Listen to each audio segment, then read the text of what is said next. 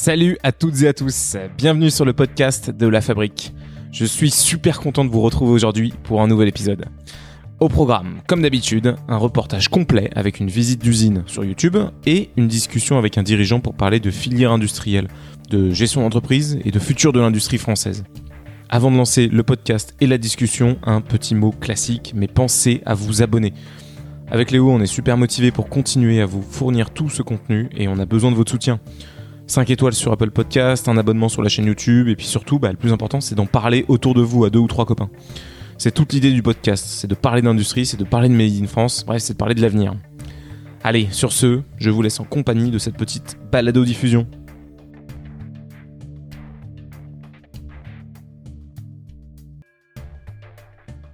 Donc on est aujourd'hui avec Marc Siat, directeur général du groupe SIAT. Salut Marc. Salut. On se dit salut sur La Fabrique. Allez, on est comme ça, soyons fous. Écoute, pour commencer ce podcast, pour commencer cette émission, La tradition, c'est que tu commences par te présenter un petit peu en quelques lignes et que tu présentes l'entreprise pour laquelle tu travailles. Bonjour, donc Marc, 44 ans. J'ai rejoint l'entreprise, moi, il y a 12 ans. Donc moi à l'origine, je n'étais pas du tout destiné à rentrer dans l'entreprise familiale. J'ai grandi en région parisienne.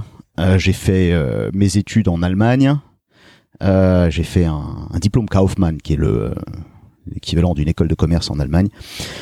Et puis, dans la foulée, revenir en France, j'avais pas spécialement envie, et donc je suis assez rapidement parti aux États-Unis, donc j'ai travaillé quelques années à New York. En fait, j'ai monté une petite boîte de conseil là-bas, et j'ai fait ça pendant 2 ans et demi, 3 ans, à la suite de quoi je suis revenu en France pour la même boîte, et j'ai monté les structures d'Europe centrale et d'Europe de l'Est. C'était du conseil en quoi ? C'était du conseil pour l'industrie pharmaceutique. On faisait tout ce qui est efficacité de force de vente, efficacité du marketing, on faisait tous ces trucs-là. Ok. Et puis la boîte, on l'a vendue en 2005. Et en 2005, en fait, l'entreprise, la grosse boîte américaine qui nous a racheté, m'a demandé de partir en Asie pour dupliquer les structures qu'on avait su créer, donc aux États-Unis et en Europe. Et donc c'est ce que j'ai fait de 2005 à 2009. D'abord de Singapour, ensuite de Shanghai, où j'ai monté une assez belle structure. Quand je suis parti, on est passé de 0 à 120 consultants sur 15 pays. Donc c'était l'époque où l'Asie c'était l'Eldorado. C'était assez facile de monter les choses. Et donc voilà. Et donc 2009, on est venu me chercher en fait pour reprendre l'entreprise familiale. J'avais 2 oncles qui géraient cette très belle boîte dont on va parler dans 2 minutes. Et puis, l'un d'entre eux cherchait à prendre sa retraite et cherchait un successeur. Donc, un peu sur le tard, je me suis découvert une passion pour le bois. Mais l'entreprise, est-ce que tu la suivais un petit peu de loin ? Enfin, de très très loin, hein, parce que pour moi, l'Alsace, c'était le mois d'août chez ma grand-mère. Vraiment de très très loin, hein, ça faisait... j'avais jamais travaillé en France, j'avais jamais travaillé dans l'industrie, encore moins dans le bois. J'étais habitué à bosser en costard-cravate pour des multinationales, quoi. Et c'est vrai que l'Alsace c'était pas inné. En tout cas, à la base, j'étais pas fait pour ça, quoi. Puis je suis marié avec une femme chinoise qui vient d'une petite bourgade de 18 millions d'habitants et pour qui le village de 2000 têtes, c'était aussi un choc, quoi. Donc je dois dire que c'est une très très très très belle intégration, une très belle surprise et on est absolument ravis des choix qu'on a pu faire à l'époque. À cette époque-là, est-ce que tu as eu un petit peu peur ? Est-ce que tu t'es dit ça va faire quand même énormément de changements dans ma vie d'un coup ? Est-ce qu'il y avait aussi peut-être cette pression familiale ? Est-ce que c'est quelque chose qui a joué ? Qu'est-ce qui t'a décidé à franchir le pas ? Non, pression non, mais la vie est faite de différentes phases, je dirais que de 20 à 30, j'étais certainement... j'avais envie de voyager, j'avais envie de voir le monde, ce que j'ai bien fait. Donc j'étais... et puis arrivé à 30 ans, marié, avec l'envie peut-être de me poser un petit peu. J'avais une vie où je partais le dimanche soir, je rentrais le samedi matin. C'était qu'à moitié compatible avec la vie de famille. J'étais à l'époque en train d'essayer de monter une boîte avec mon patron de l'époque. Donc de toute façon, je voulais être à mon compte. Et c'est là où mes oncles m'ont dit attends, monter une boîte c'est un peu ballot quoi. On a tout ce qu'il faut ici. Et donc voilà, on a mis quelques mois / années à mûrir le projet et puis donc 2010, on a débarqué a débarqué à Strasbourg. À quoi elle ressemble l'entreprise quand tu arrives en 2010 ? On va attaquer après sur le sujet du bois aujourd'hui en 2021, qui est un sujet en plein changement. Mais en 2010, c'est quoi le marché du bois en France et le groupe SIAT, à quoi ça ressemble ? Alors 2010, d'abord, on peut difficilement parler du groupe sans parler de l'histoire, parce que, bon, vous l'avez peut-être vu, on est une très vieille entreprise, hein, on a fêté nos 200 ans en ligne directe, il y a 2 ans. Donc en 2010, on n'a pas encore 200 ans, néanmoins, on reste avec des chiffres assez respectables. 200 ans en ligne directe, c'est-à-dire que c'est mon arrière-arrière-arrière-grand-père qui a monté la boîte. C'est un moulin à l'époque, c'est un moulin à bois. Ce qu'on appelle un moulin à bois, c'est tout simplement c'est un arbre, hein, c'est de l'énergie hydraulique en fait, c'est sur le ruisseau, et puis on va donc utiliser cette énergie pour scier du grain, pour faire du grain ou pour faire en fonction du moulin du bois. Alors nous c'était le bois. Et on rachète un moulin, c'est le premier acte notarié dont on dispose en 1818, quasi sur le site, hein, parce que c'est à 50 mètres plus haut que le site de Niederhaslar qui est juste au-dessus. Et on commence à scier du bois.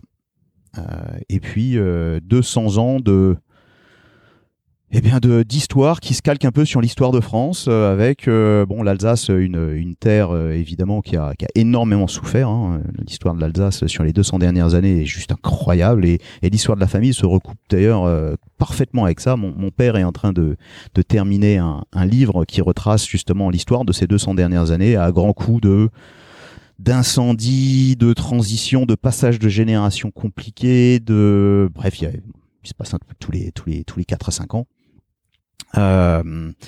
Et puis on s'installe sur le site sur lequel on est aujourd'hui il y a un peu plus d'une centaine d'années. Donc alors bon, c'est je parle beaucoup pour dire qu'effectivement en 2010 j'arrive dans un environnement qui est il y a le poids de l'histoire, il y a le poids de la famille, ce que j'avais pas du tout anticipé, hein. Moi je venais d'un contexte multinational. Et là, je débarque dans ce qui est à l'époque une grosse PME par le chiffre, mais combien sûrement à l'époque il y a 300, 200, 280 salariés par là, à peu près. Okay. Néanmoins, très peu structuré, très très peu de structure, tout simplement parce que le modèle de management à l'époque qui était absolument redoutable, hein, qui fonctionne extrêmement bien, c'est deux bonhommes qui travaillaient beaucoup et qui avaient tout en tête, c'est-à-dire qui géraient vraiment l'entreprise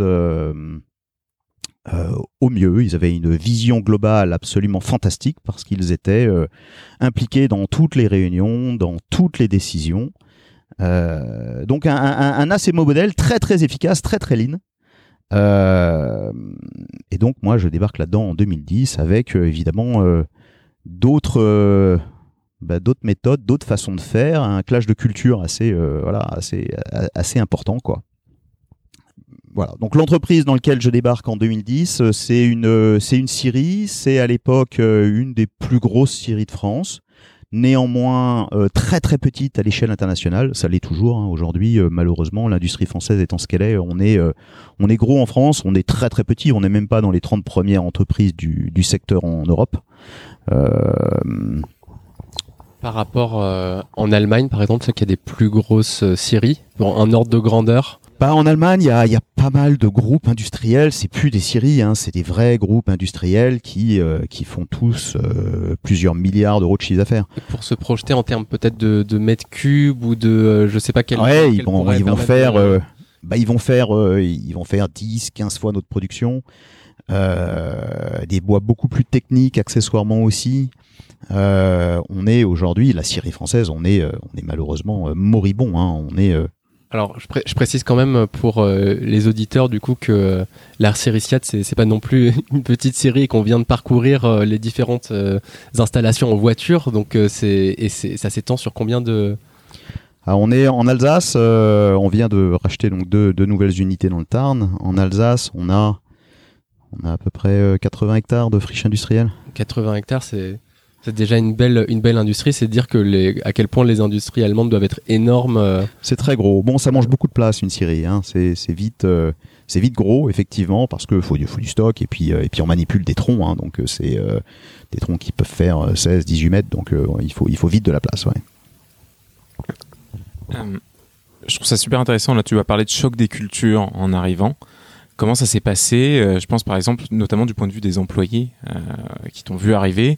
Est-ce que ça a créé vraiment des clashs ? Est-ce qu'il y a eu du turnover dans les employés ? Est-ce que ça a fait venir de nouvelles personnes ? Enfin, de nouveaux, entre guillemets, pas de type, mais en tout cas des personnes avec une culture se rapprochant de la tienne. Est-ce que tu as réussi à la fois, à pas imposer, mais en tout cas à faire évoluer la culture ? Comment ça s'est passé, ça ? Bah, c'est un peu l'histoire des 12 dernières années. C'est comment on arrive à tirer parti de ces deux cultures différentes. L'idée, c'est pas simple. C'est un combat de tous les jours. Ça a été un combat pour moi. Ça a été un combat pour la génération d'avant, hein, qui est toujours présente dans l'entreprise.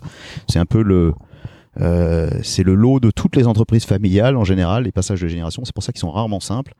Il faut réussir à marier l'héritage, tout ce qui fonctionne bien, tout en réussissant malgré tout à transformer et à structurer aussi.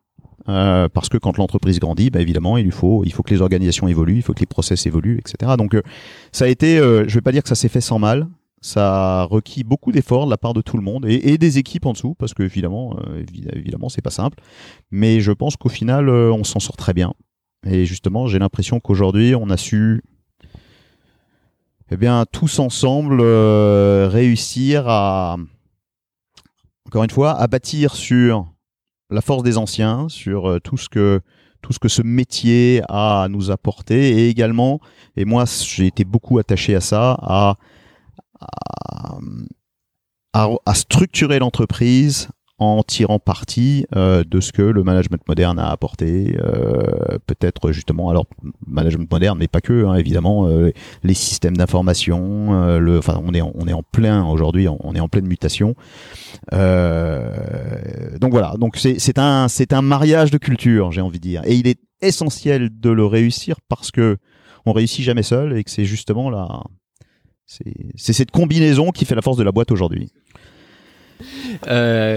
Donc 2010, le moment de ton arrivée et de la succession, juste après la crise des subprimes. Ouais. Aujourd'hui, on est en 2021, en pleine encore crise liée au Covid. Quelles ont été les conséquences de ces deux crises sur l'activité ? Et est-ce que il y a des choses qui sont comparables ou des enseignements à tirer ? C'est une bonne question. Est-ce qu'il y a des comparaisons à tirer entre les deux crises ? Je suis pas persuadé. En tout cas, nous, la crise des subprimes pour l'industrie ou pour le bâtiment d'ailleurs a été un vrai trauma, hein. On a connu vraiment des périodes relativement compliquées. Le Covid, bon, on va en parler dans 2 minutes, a plutôt eu un effet booster.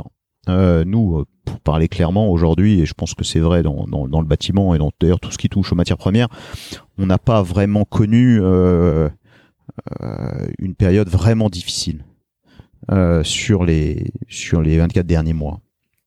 Donc pour nous, on a je peux pas dire qu'il y ait des similitudes évidentes à faire. Avec des impacts très qui n'ont rien à voir, parce que finalement les marchés ont été perturbés dans le premier cas, ont inhibé la consommation. Tout à fait. Et en réalité, avec la crise du Covid, et arrête-moi si je dis des bêtises, mais il y a eu une désorganisation de la chaîne d'approvisionnement, suivi d'une explosion de la demande ? Ouais. Bah, la crise du Covid, moi j'ai envie de dire, la situation qu'on connaît aujourd'hui, qui est vraisemblablement en phase d'extinction, hein, je crois, on verra, on va en parler, il y a des facteurs conjoncturels, il y a des facteurs structurels. Le conjoncturel, je crois, c'est... Comme beaucoup de choses aujourd'hui, ça part des États-Unis, ça part de la Chine, donc on est sur des marchés qui sont internationaux. Le Covid a... Alors, il y a plein de raisons qui expliquent l'envol du prix des matières premières et la pénurie qu'on a pu avoir. Je parle de pénurie, il faut le tirer assez vite parce qu'il n'y a pas eu de la pénurie partout. Alors, le conjoncturel, c'est quoi ? c'est l'industrie US qui s'arrête d'un coup, qui font ça à l'américaine, c'est-à-dire qu'ils arrêtent les usines, ils les arrêtent de manière un petit peu barbare. Ils ont mis énormément de mal à les redémarrer. Ils ont eu du mal à les redémarrer et ça a vidangé les stocks au niveau mondial. Alors ça l'a pas fait très très longtemps, mais on est sur des marchés où parfois il suffit qu'il manque 5% et voilà. En l'occurrence, on a mis 1 an et demi à reconstituer ces stocks et c'est ça qui a aidé par beaucoup de spéculation avec tout le long de la supply des gens qui ont pris des précautions, qui ont fait monter des stocks parce que chacun voulait être sûr d'avoir du bois et donc quand chacun tire et quand chacun crée son petit stock, eh ben forcément ça crée une tension incroyable sur le marché et on a effectivement assisté à un prix du bois qui a monté beaucoup plus que nécessaire et parce que par exemple on a vu que le cours du bois a augmenté fin 2017 quand il y a eu la taxe qui a été mise par les États-Unis sur le Canada en importation de bois, mais c'était beaucoup moins significatif que ce qui s'est passé là par exemple. Bah, il y a beaucoup de choses qui sont conjuguées. Je pense pour ma part que l'effet principal il est là. Voilà, c'est un effet. On a manqué de stock et tout le monde a un peu pris peur et tout le monde s'est un peu mis à spéculer. Et encore aujourd'hui, il y a du stock un peu partout. C'est pas sain et il est temps qu'on en sorte. Il y a des choses beaucoup plus structurelles qui portent le bois aujourd'hui et ça, c'est plutôt une bonne chose. Ce qu'on voit bien aujourd'hui, c'est que alors tout le monde veut du bois, les autorités veulent du bois. Tout un chacun veut du bois chez lui. Le bois, c'est moi j'aime à dire que je le crois vraiment que c'est le matériau de demain. Si on veut tenir les accords de Paris, si on veut stocker du carbone, de toute façon, ça passera par là. Et donc on a une vraie mission à jouer. Ça, ce sont des choses structurelles qui tirent effectivement la demande de bois vers le haut. C'est une sinusoïde, ça sera pas linéaire. Néanmoins, je pense que la tendance sur le moyen terme, elle est très clairement orientée vers là haut. C'est-à-dire qu'on va vers plus de bois et c'est très bien. Qu'est-ce que vous avez prévu dans ce cas-là pour le groupe SIAT? Tu nous as dit que vous étiez 230 en 2010. Aujourd'hui, déjà, vous êtes combien? Et donc demain, vous êtes combien? Est-ce que vous avez prévu de doubler les capacités de la série? Est-ce que tout ça est prévu? Quels sont les gros enjeux finalement? Bah évidemment, on y travaille. Il faut répondre présent à ces enjeux. Moi, j'ai envie de dire qu'aujourd'hui, la filière a... Mais je peux peut-être commencer par ça pour revenir à ta question de tout à l'heure. La filière a 3 principaux enjeux aujourd'hui et des enjeux de taille. Le premier, c'est ce que tu viens de dire, c'est de répondre à cette demande croissante en bois. On a vraiment besoin de savoir répondre à ça. La France aujourd'hui, franchement, force est de constater que on est juste pas bon. On a la 3e forêt européenne, on a une forêt qui est absolument colossale, et on importe le gros de nos bois. On importe notre bois d'œuvre, ce qui est juste absolument ridicule. Aujourd'hui, on a la RE 2020 qui va pousser le bois. Or, quand vous construisez une maison en bois, vous avez souvent une grosse partie du bois qui vient d'Autriche, qui vient de Scandinavie. Ça, c'est juste pas logique. Donc nous, en tant qu'industriels, là, on a un défi à relever qui est de nous équiper, de monter la fabrication bois Made in France. Ça, c'est un défi qu'on se doit de relever. Et comment ça se fait qu'aujourd'hui, les scieries scandinaves, par exemple, sont plus développées que les nôtres? Est-ce que tu sais d'où ça vient, ça? Ouais, franchement, c'est des problématiques très très compliquées. Je pourrais en parler des heures parce que ça touche à beaucoup de choses. Ça touche d'abord à la sylviculture. Ce sont des pays où les forêts sont pas toutes et pas partout, mais dans les grandes masses, les forêts sont faites pour l'industrie avec une sylviculture qui est industrielle. Et ça les a beaucoup favorisés. Donc il y a des facteurs amont, il y a la forêt, il y a les essences, il y a le climat, il y a aussi beaucoup les conditions. Dans l'industrie, il n'y a pas que le bois aujourd'hui en France qui fonctionne mal ou qui est mal structuré. Ce qu'on voit, c'est que on est en Alsace, nous, on a 50 km à faire en Forêt Noire pour aller voir comment fonctionnent les Allemands. Je peux vous dire qu'on se prend assez rapidement une claque, quoi. Parce que c'est vrai qu'il y a des leaders mondiaux dans chaque village, juste de l'autre côté de la frontière. Donc il y a des conditions. Il y a des conditions qui objectivement sont pas toujours les plus favorables en France. Mais néanmoins, je pense pour ma part, et je suis pas le seul à penser, qu'on a de très très belles choses à faire en France aujourd'hui. On a des massifs qui sont pas exploités. On a du bois qui part à l'étranger. Si vous voulez, si on vient de s'implanter donc dans le Tarn, du côté de Castres, on a repris 2 scieries là-bas sur un massif qui est vraiment magnifique, le massif de la Montagne Noire et le parc du Haut Languedoc, des massifs qui sont qualitatifs. Il y a du bois, néanmoins, aujourd'hui, la capacité industrielle manque et vous avez une partie importante de ces bois qui part, alors dans le meilleur des cas, à 500-600 km, mais aujourd'hui, et peut-être de façon prépondérante, en Allemagne, en Hollande, voire carrément en Chine. On voit aujourd'hui des Chinois qui viennent charger des containers de troncs directement en forêt. Ça, c'est pas super logique. En tout cas, c'est pas le sens de l'histoire. Et donc... si les Allemands y arrivent, si les Chinois y arrivent, il n'y a pas vraiment de raison qu'on n'y arrive pas. Et donc, c'est à ça qu'on s'emploie. Donc, je reviens à ce que je disais tout à l'heure. Je pense que la filière a 3 challenges. Ça, c'est le premier. Le premier, c'est de faire fi, en fait, un peu de toutes ces contraintes et du fait, c'est vrai qu'on n'a pas été bon par le passé. À nous de relever ce défi, à nous d'aller réussir ce défi de répondre à ce besoin de bois. Donc je vais répondre à ta question très clairement. Oui, il faut monter en capacité et on a vocation à le faire. C'est d'ailleurs là-dessus qu'on travaille aujourd'hui. Le deuxième challenge, qui est pas des moindres, c'est la situation de l'amont, parce que ça vous aura pas échappé, le réchauffement climatique aujourd'hui, c'est pas tout à fait anodin et la forêt souffre. La forêt souffre de manière très importante.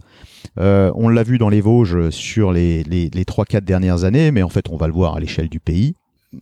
Le réchauffement climatique, alors il a un paquet d'impacts sur la forêt, mais ce qui fait le plus de mal, c'est la sécheresse. Alors là, on a connu un été qui, je l'espère, sera représentatif des années qui viennent, mais force est de constater qu'en tout cas, sur les 4-5 dernières années, on a plutôt connu des périodes très très sèches, et ça, la forêt a excessivement souffert. Alors on a eu tout l'est de l'Allemagne, par exemple, ou l'ouest de la République tchèque, qui ont connu la même pluviométrie qu'à Alger. En 2019-2020. Et ça, ce sont des parcelles entières d'arbres qui meurent. La planète a connu des changements climatiques absolument drastiques sur les 200 000 dernières années. Néanmoins, même les dernières périodes glaciaires, ça s'est étalé. Les changements climatiques se sont étalés sur plus de 1000 ans. Donc, quand ça s'étale sur plus de 1000 ans, les essences ont le temps de migrer, de s'habituer, etc. Alors que là, un arbre, nous, on exploite des arbres qui ont entre 80 et 200 ans. Hein, c'est ce qu'il faut à un arbre pour qu'il atteigne sa taille adulte. Donc, des changements climatiques qui se font sur 20 ou 30 ans, ma foi, l'arbre, il a juste pas la possibilité de s'habituer, de s'habituer à ce réchauffement et à cette sécheresse. Ça, c'est notre challenge aujourd'hui, c'est de pas laisser la forêt crever. On a des coins entiers qui sont en train de mourir avec des essences qu'on a plantées. Faut dire ce qu'il y a. On a aussi fait des erreurs par le passé. Je pense que on a pu par le passé un peu faire fi de la géographie, de l'exposition, de la pluviométrie et aller planter en randonnion les mêmes essences partout. Ça, c'est des erreurs qu'on fera pas demain. Mais on a besoin, nous, filières, de réinventer la façon dont ce qu'on plante et notre sylviculture, parce que ce qui a fonctionné par le passé ne fonctionnera plus demain. Or pourtant, on a besoin d'une forêt et on a besoin de forêt tout court et puis on a besoin de forêt pour l'industrie parce que sinon on va complètement rater mon point numéro 1 qui est ce virage qui fait on a besoin de bois et c'est la forêt qui va nous l'offrir. Mon troisième point, c'est la bataille des médias. Ce que je constate, on en parlait tout à l'heure avant de commencer cette émission, je constate que on a une filière très très fragmentée. Il n'y a pas de poids lourd, on l'a dit tout à l'heure. En France, il y a 1500 scieries en fonctionnement. Elles comptent toutes, elles ont toutes un rôle à jouer, mais force est de constater que ça manque un peu de poids lourd. Et du coup, comparé à d'autres lobbies qui sont peut-être un peu plus structurés que nous, on a du mal à se faire entendre. On n'est pas sur le radar. On est une filière qui pourtant est très très importante en termes d'emploi, en termes de RSE, et personne ne parle de nous. Alors que, on le disait, la filière bois aujourd'hui, en termes d'emploi, c'est plus important que l'automobile, que l'aéronautique ou que pas mal d'énormes filières qui, pour le coup, font la une des journaux tous les jours. Et puis, il y a ce souci qui est que, en tout cas, il y a énormément d'idées préconçues, d'idées fausses qui circulent Le particulier aujourd'hui, il veut du bois chez lui.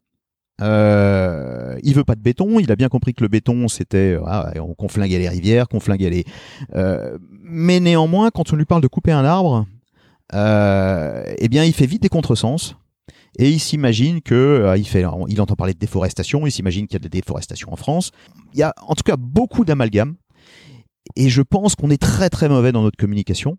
On a besoin tous en tant que filière de repenser la façon dont on communique pour expliquer qu'on a, en tout cas que couper un arbre c'est sain, que si on veut stocker du carbone aujourd'hui, que c'est la bonne chose à faire, que la forêt française elle grandit tous les ans, qu'on est à des années-lumière de prélever l'accroissement naturel de la forêt. On prélève quasiment rien, faut juste le réaliser, c'est-à-dire que notre forêt elle est un peu plus grosse tous les ans. Et puis que, encore une fois, dans la forêt, il faut un peu de tout. Il faut de la forêt pour le promeneur, mais il faut aussi de la forêt pour l'industrie. Parce que sinon, on ne construira pas en bois. Ou alors, on ira chercher notre bois à l'autre bout du monde. Mais l'alternative, la vraie, c'est qu'on va se retrouver à construire en béton qui, en termes de carbone, n'a pas du tout le même impact.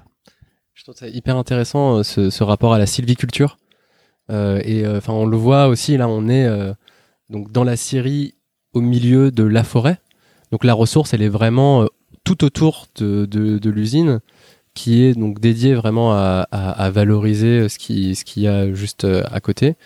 Et moi, ça me pose vraiment la question de, en fait, c'est quoi la sylviculture du futur, ou en tout cas celle qu'on doit commencer aujourd'hui.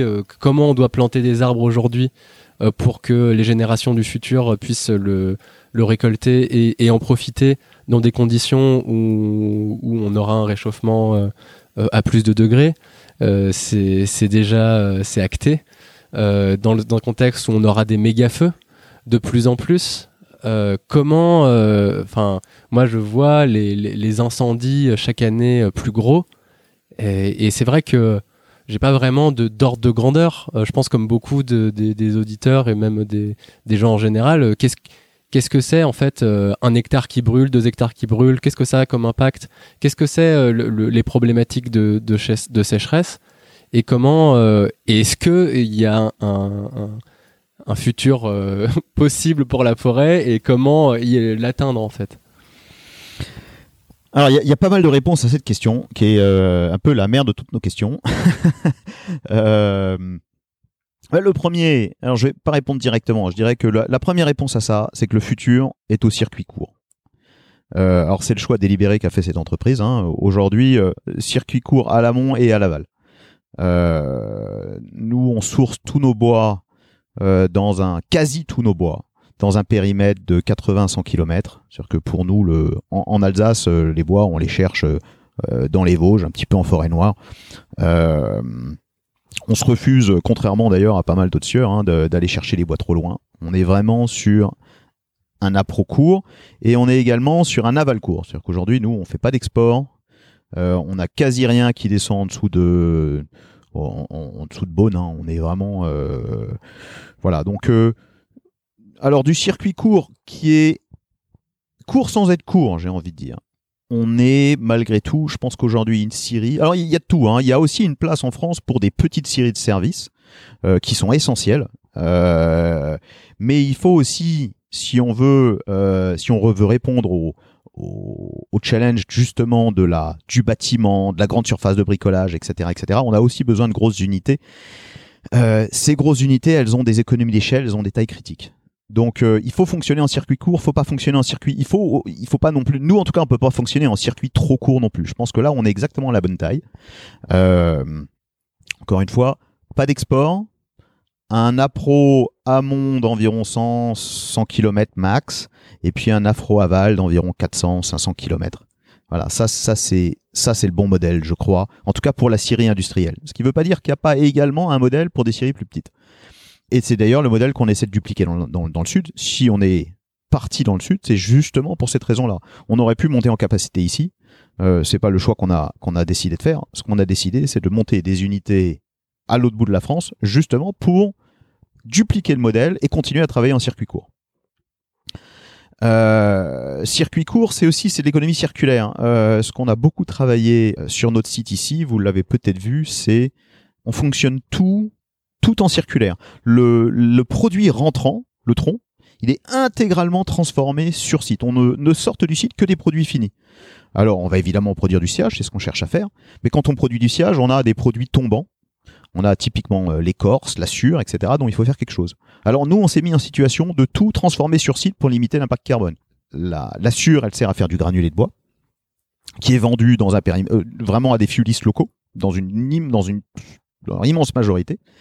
Et puis, l'écorce, on la brûle ici dans une grosse cogénération avec laquelle on fait de l'électricité et on revend cette électricité à EDF. C'est nous, en fait, qui fournissons environ les 15 000 foyers qui sont dans la vallée autour.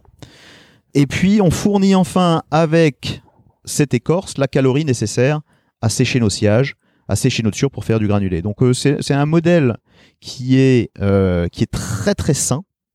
De transformation où tout est réutilisé sur site en fin de compte. Voilà, donc ça c'est la première partie à votre question. Je pense qu'on a besoin de travailler des circuits courts et que ça pour le coup ça fait partie des modèles, on n'en fera pas l'économie demain. Et c'est ce qui fait aussi qu'on a besoin d'avoir une certaine taille pour pouvoir payer toutes ces choses-là. La deuxième partie qui est beaucoup plus compliquée, c'est la sylviculture. Comment adapter la forêt aux changements de demain? Alors là, il n'y a pas de réponse simple, hein. Et franchement, si on avait une, ça se saurait, je ne serais pas là aujourd'hui.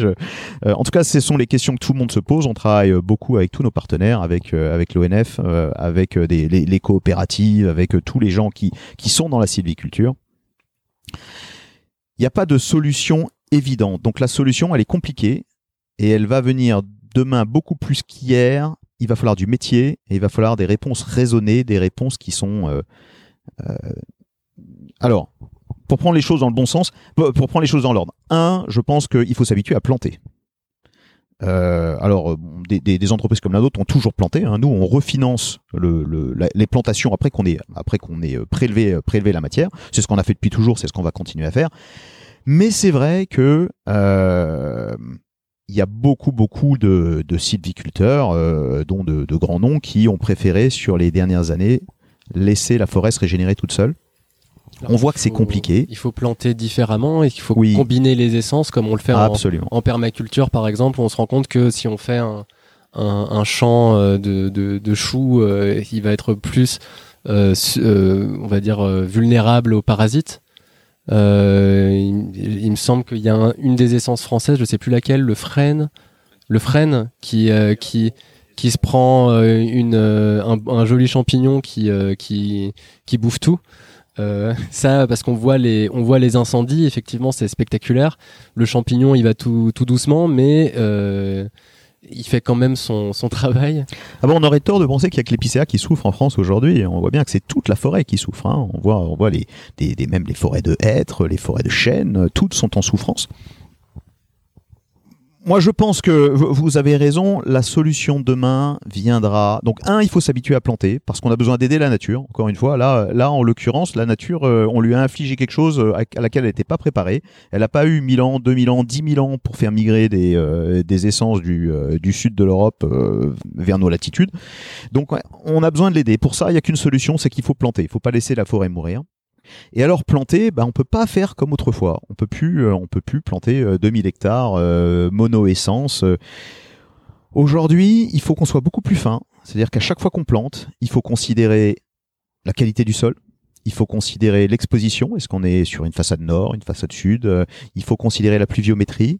Il faut considérer tous les paramètres naturels pour essayer de trouver une essence qui convienne. Et ça, c'est pas simple. Et d'autant plus que, on l'a dit, ça implique une anticipation considérable parce que les arbres qu'on prélève aujourd'hui, ils ont 80 ans encore. Ça implique d'anticiper ce qui risque de se passer dans les 80 années qui viennent. C'est pas simple. C'est pas simple, et pour terminer, en plus, ça va un peu à l'encontre de la façon dont le monde fonctionne. Nos anciens étaient habitués à planter et à investir pour les générations qui suivaient. C'est beaucoup plus dur aujourd'hui de rentrer dans cette logique.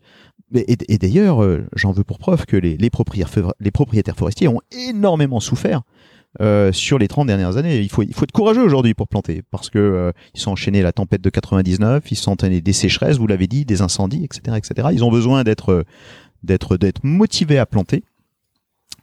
Mais je vois que vous avez une question. Alors, moi, ce qui résonne en moi là, c'est que du coup, c'est une mission d'intérêt public. Absolument. C'est pensé sur le long terme, donc c'est en fait quelque chose qui aujourd'hui est de moins en moins pris en compte par le monde de l'entreprise, parce qu'on nous parle de compétitivité, etc., etc. Ok.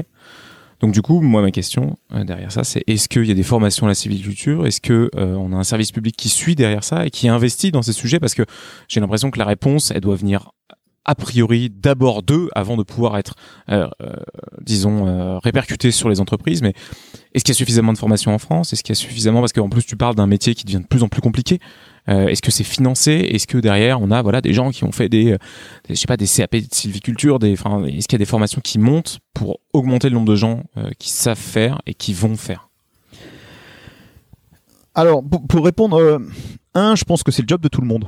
Les pouvoirs publics ont une part importante à jouer. Moi, je salue aujourd'hui l'effort qui est mis derrière ça. On voit qu'enfin ça bouge. Enfin, on a l'impression d'exister un petit peu. Ça fait toujours un petit peu rire quand on a des aujourd'hui nos politiques qui annoncent des enveloppes. On fait grand cas des 50 millions qui ont été dégagés pour la filière bois. Faut imaginer ce que c'est que 50 millions. 50 millions pour une filière, c'est rien. C'est juste rien. Versus les 7 milliards qui ont été engagés précisément chez Renault par exemple. Voilà. Donc c'est que dalle. Néanmoins, on commence à être un peu sur les radars. Et ça en soi, c'est déjà pas mal. Mais c'est vraiment le job de tout le monde. Alors, est-ce qu'il y a assez de gens dans la sylviculture ? Vraisemblablement pas. Mais encore une fois, on a un vrai déficit aujourd'hui de visibilité. On passe en plus, on véhicule une image extrêmement vieillotte. Vous l'avez vu en vous promenant dans l'usine. On n'est pas du tout sur des modèles aujourd'hui. C'est de la vraie industrie, quoi. C'est des choses. C'est beau. C'est tout ce qu'on aime. Mais ouais, on a des choses fantastiques à faire valoir. Mais force est de constater qu'aujourd'hui, on n'arrive pas à l'expliquer. Et ça, j'en reviens à ma troisième priorité. Je vous le disais, je pense qu'on a besoin de travailler notre image. C'est quelque chose d'essentiel. Alors c'est le côté designer et fan de marque aussi qui parle. Mais en suivant la discussion depuis le début, je trouve qu'il y a quelque chose d'hyper intéressant en fait autour de la notion de transmission. L'entreprise SIAT, et j'imagine que c'est le cas d'autres scieries qui sont des groupes familiaux, où il y a une notion de transmission, donc de père en fils. Moi, je retrouve beaucoup en fait la notion de transmission qu'on peut retrouver dans le compagnonnage. Donc le charpentier de père en fils qui transmet un savoir-faire. Et dans la scierie, il y a le côté aussi transmission à la fois donc dans le cas de SIAT ici d'une infrastructure industrielle, mais il y a aussi toute la sylviculture autour et de la transmission effectivement de la ressource aux générations futures et de en fait comment la forêt va être exploitable par les générations futures. Est-ce que ça serait une manière d'encapsuler un peu beaucoup de problématiques qu'il y a autour de la filière du bois? Ah ben vous avez complètement raison, c'est une vraie problématique, la problématique de la transmission. Vous avez raison, tant de la transmission d'un outil industriel ou d'une abatteuse ou de c'est un vrai souci dans notre pays qu'ils n'ont pas du tout, par exemple en Allemagne, où effectivement la transmission des entreprises est beaucoup plus simple. Vous avez raison. Autre question, est-ce que là, je t'entends beaucoup parler de géants de l'industrie du bois, donc dans les autres pays. Est-ce que demain, il faut qu'en France, on fasse sortir aussi des étendards de l'industrie du bois ? Est-ce que c'est ta vision à peut-être, 20-30 ans pour SIAT ou pas ? Est-ce que c'est souhaitable d'ailleurs ? Pas forcément. Quel est ton avis là-dessus ? Je pense que toutes les industries ont une taille critique. Faut pas être trop gros non plus. Mais je pense qu'en France, l'industrie est en train de se structurer, elle n'arrête pas de se structurer. Je pense que dans notre pays, compte tenu de la diversité, de l'hétérogénéité de la forêt, il y a de la place pour tout le monde. Il y a besoin de scieries de service, il y a besoin de petites scieries dans les massifs. Tu peux peut-être expliquer, tu as parlé deux fois de scieries de service. La scierie de service, c'est la scierie de taille beaucoup plus petite qui va servir des marchés locaux, qui va servir des marchés de niche. Beaucoup de scieries de feuillus en fait sont de taille beaucoup plus réduite. Et il y a besoin de ça. Il y a besoin de ça pour valoriser cette ressource. Et puis, je pense qu'il y a aussi besoin d'entreprises plus structurées, parce que, dont j'espère, dont nous faisons partie, mais encore une fois, nous sommes très très petits. Il faut réaliser que on va peser 150 millions d'euros cette année, 150 millions à l'échelle européenne. Encore une fois, c'est que dalle, c'est rien. C'est quoi une des plus grosses scieries européennes en chiffre d'affaires? Ah, les plus grosses scieries européennes, c'est souvent des groupes papetiers qui vont peser plusieurs dizaines de milliards. Hein, donc, ouais. Le souci, c'est qu'aujourd'hui, pour vous donner un exemple, on est vraiment de plus en plus à la merci. Alors, un, de lobby, et deux, surtout de lobby. C'est même plus en France que se prennent les décisions. Moi, j'ai été à l'EOS, qui est l'Organisation européenne des scieries, qui est un peu l'instance qui représente le monde de la scierie auprès de la Commission européenne. On voit que c'est là aujourd'hui où se prennent les décisions. Le problème, c'est que le monde de la scierie est tellement peu structuré qu'en face de lui, il a des gens il a l'industrie du papier, il a l'industrie du panneau, il a surtout l'industrie du béton, qui sont extrêmement puissants, avec des groupes très puissants. Quand nous, on aligne 1,5 personne auprès de la Commission européenne, on a en face de nous des gens qui alignent 200, 300 personnes, qui financent les cabinets d'architectes, qui financent les écoles d'architectes. Et lutter contre ça, c'est extrêmement, extrêmement dur. On ne peut le faire que si, justement, on est structuré, qu'on a des boîtes qui peuvent se payer des services marketing qui tiennent un petit peu la route, etc., etc. Aujourd'hui, des sieurs qui font plus de 100 millions d'euros de chiffre d'affaires, il y en a que 3 en France. Et objectivement, on n'a pas notre service marketing, vous l'avez vu, il est dans la pièce là. Ils ont des ressources limitées. Donc oui, j'appelle de mes vœux une structuration de la filière française. Je pense qu'on a besoin, et on va assister, de toute façon, on le verra, parce que si on le fait pas, de toute façon, les Allemands le feront pour nous. Hein, on a vu d'ailleurs déjà des groupes belges et des groupes allemands s'installer en France. Ils ont raison de le faire. Il y a des trous et on les occupe pas. Et si on n'occupe pas ces trous-là, de toute façon, la nature ayant horreur du vide, ils ne manqueront pas de s'installer. Et c'est bien logique. Et donc, à nous, en tout cas, de favoriser l'émergence de quelques leaders français qui, quelque part, seront bons pour la filière, parce que ils défendront la filière, ils emmèneront la filière là où il faut aller. Et ça, c'est d'autant plus vrai qu'aujourd'hui, on voit que le bois devient de plus en plus technique. Hein. Les usages du bois sont en train de changer. On voit que, encore une fois, il y aura toujours besoin de bois brut, de poutres un peu à l'ancienne, mais il y a également aujourd'hui besoin de bois, de lamellé collé, il y a des nouvelles technologies qui évoluent, qui permettent d'utiliser le bois dans des immeubles de grande hauteur, etc., etc. Et que ça, pour investir là-dedans, il faut des usines qui sont plus structurées. Comment on structure une filière ? Et c'est quoi la voie ? Est-ce que c'est parce que on a parlé de taille idéale d'une entreprise. Vous avez dit finalement aujourd'hui SIAT on à peu près à la bonne taille. Est-ce qu'il faut plus d'acteurs de cette même taille ? Est-ce qu'il faut grandir jusqu'à un certain degré ? Est-ce qu'il faut rassembler des petites scieries pour en faire davantage de SIAT qui seront des concurrents sains pour toute la filière finalement ? Je ne sais pas dire, et je pense que le futur nous le dira. Quand j'ai dit que SIAT était à la bonne taille, j'ai parlé du site, du site qu'on a en Alsace. Je pense que c'est une bonne taille. Pourquoi ? C'est une taille qui permet de rester local, tant au niveau de la pro que de la vente, relativement local, mais en même temps d'avoir accès à des économies d'échelle et de rentrer dans ces principes d'économie circulaire, là où on fait du granulé, où on fait de l'énergie, où on fait de l'électricité, etc., etc. Donc oui, le site Durmat est à la bonne taille. Maintenant, moi je pense que nous avons vocation à grandir pour accompagner ce besoin de bois, pour accompagner donc cette logique, le stockage de carbone, etc. Mais c'est peut-être plus sur ce site. Et c'est pour ça qu'on est parti dans le sud, justement pour essayer de dupliquer ce modèle d'économie circulaire qu'on a su créer ici. Donc, de quoi viendra le futur demain ? Moi, j'ai pas tellement de doute que la France produira plus de bois, et c'est bien, on en a besoin. La planète en a besoin et l'industrie en a besoin et le consommateur en a besoin. Et ça, malgré la tension qu'il peut y avoir avec les maladies sur les arbres, les feux, etc. Ah ben, à nous d'être malins. À nous d'être malins, à nous de ne pas laisser tomber la forêt, à nous de planter les essences qui vont bien, à nous d'entretenir la forêt comme il faut, à nous également de nous équiper. Je le disais, on est à des années-lumière de prélever l'accroissement naturel de la forêt. Parce que la forêt produit en un an, on ne le prélève pas aujourd'hui. Et c'est vraiment dommage. Et ça, très concrètement, dans les 10 prochaines années, qu'est-ce qui doit être fait? Des exemples, soit pour SIAT, soit pour d'autres organismes. Qu'est-ce que tu appelles de tes vœux pour vraiment enclencher ce soyons malins? Ben, je pense que d'abord, il faut des entrepreneurs. Il faut qu'on les aide. Il faut pas qu'on leur casse les pieds. Je pense que, en fait, votre question, c'est qu'est-ce que peut faire la filière? Qu'est-ce que peuvent faire les pouvoirs publics? Les deux.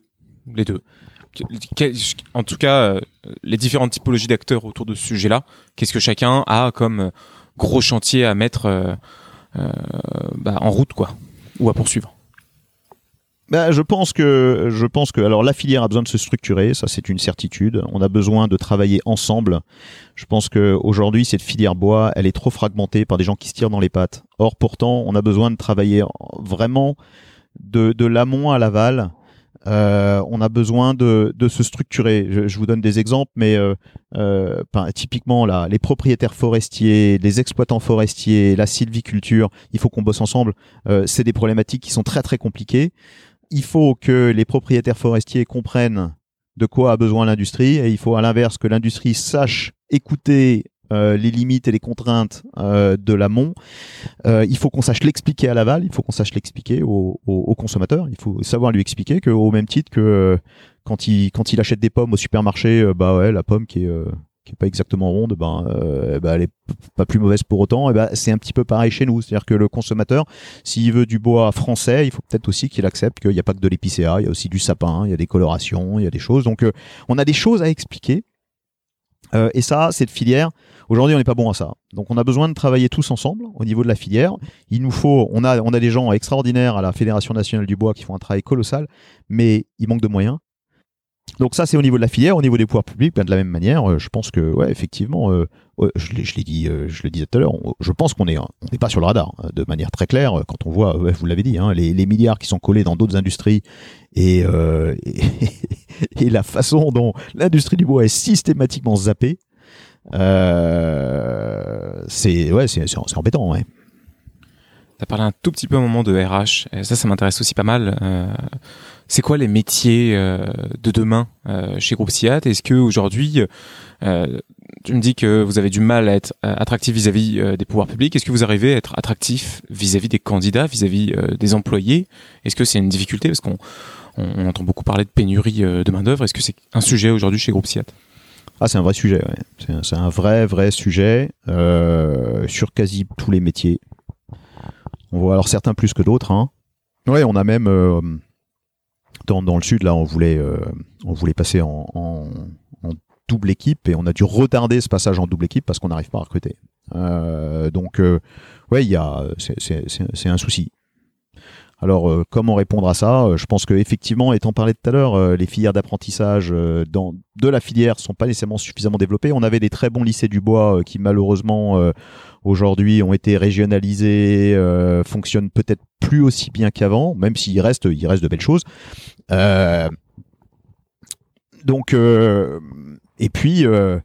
Et puis nous, à nous de développer aussi nos marques employeurs. À nous, on rejoint le sujet de la communication parce que...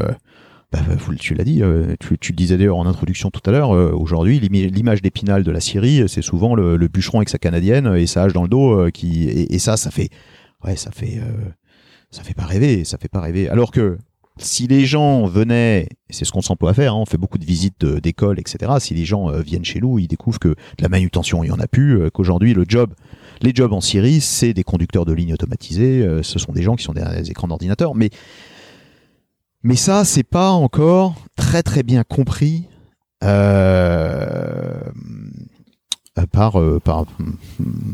notre public. Et c'est aussi pour ça que sur YouTube, sur la chaîne YouTube de La Fabrique, il y a une super vidéo qui vous attend, parce que là, ça fait quasiment 1 heure que vous écoutez ce podcast, donc évidemment, vous savez qu'il y a une vidéo, et c'est ce qu'on essaie aussi de montrer, quoi. C'est que cette série, elle fonctionne pas toute seule, elle fonctionne pas qu'avec de la machine, c'est une alliance homme-machine et qui peut intéresser en fait vachement de monde.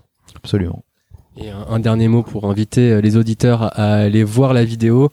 Je pense quelque chose qui nous a tous marqué quand on a fait la visite, c'est aussi une beauté des installations et des perspectives, de l'implantation au milieu de la forêt. Franchement, ça vaut le détour, donc allez voir. Peut-être un petit mot de conclusion, ou avant de conclure. Moi, j'aimerais bien que tu nous racontes un grand succès pour toi ces 12 dernières années et un grand échec aussi. Un échec sur lequel tu as appris ou pas d'ailleurs. Il y a aussi des échecs qu'on apprend, juste pas. Ça, c'est toujours assez intéressant. Alors, vous me prenez un peu de cours. Justement, c'est encore meilleur si c'est un tout petit peu spontané. Alors, un grand succès. Bah, des succès, il y en a tous les jours. Et les grands succès ne sont pas toujours ceux qu'on croit. Grand succès. Moi, je suis très fier de l'équipe qu'on a su constituer là. On a une équipe en or massif en ce moment. On est allé chercher des talents qui viennent d'un peu partout. Et ça, moi, je pense que c'est un beau succès.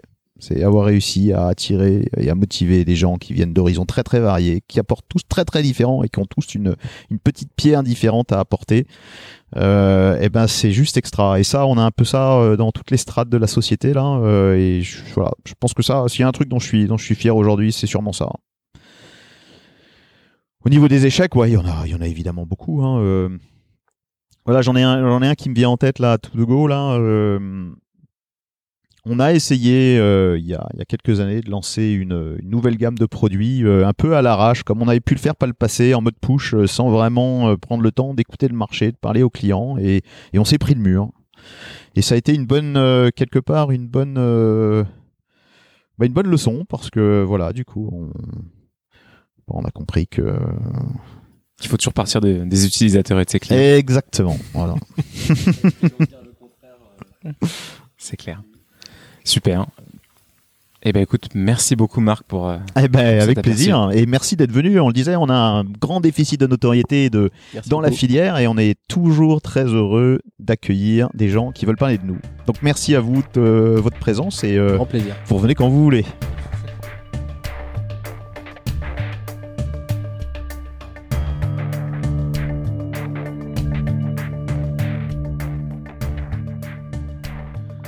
La Fabrique, c'est tout pour aujourd'hui. J'espère que vous vous êtes régalés autant que nous. Vous pouvez comme d'habitude compléter cette discussion avec la visite d'usine sur YouTube. Un gros merci à Possible Future et à la French Shop pour leur soutien, pour toute cette saison de découverte des coulisses de l'industrie française. On compte sur vous pour en parler autour de vous et on se retrouve très vite pour un nouvel épisode de La Fabrique.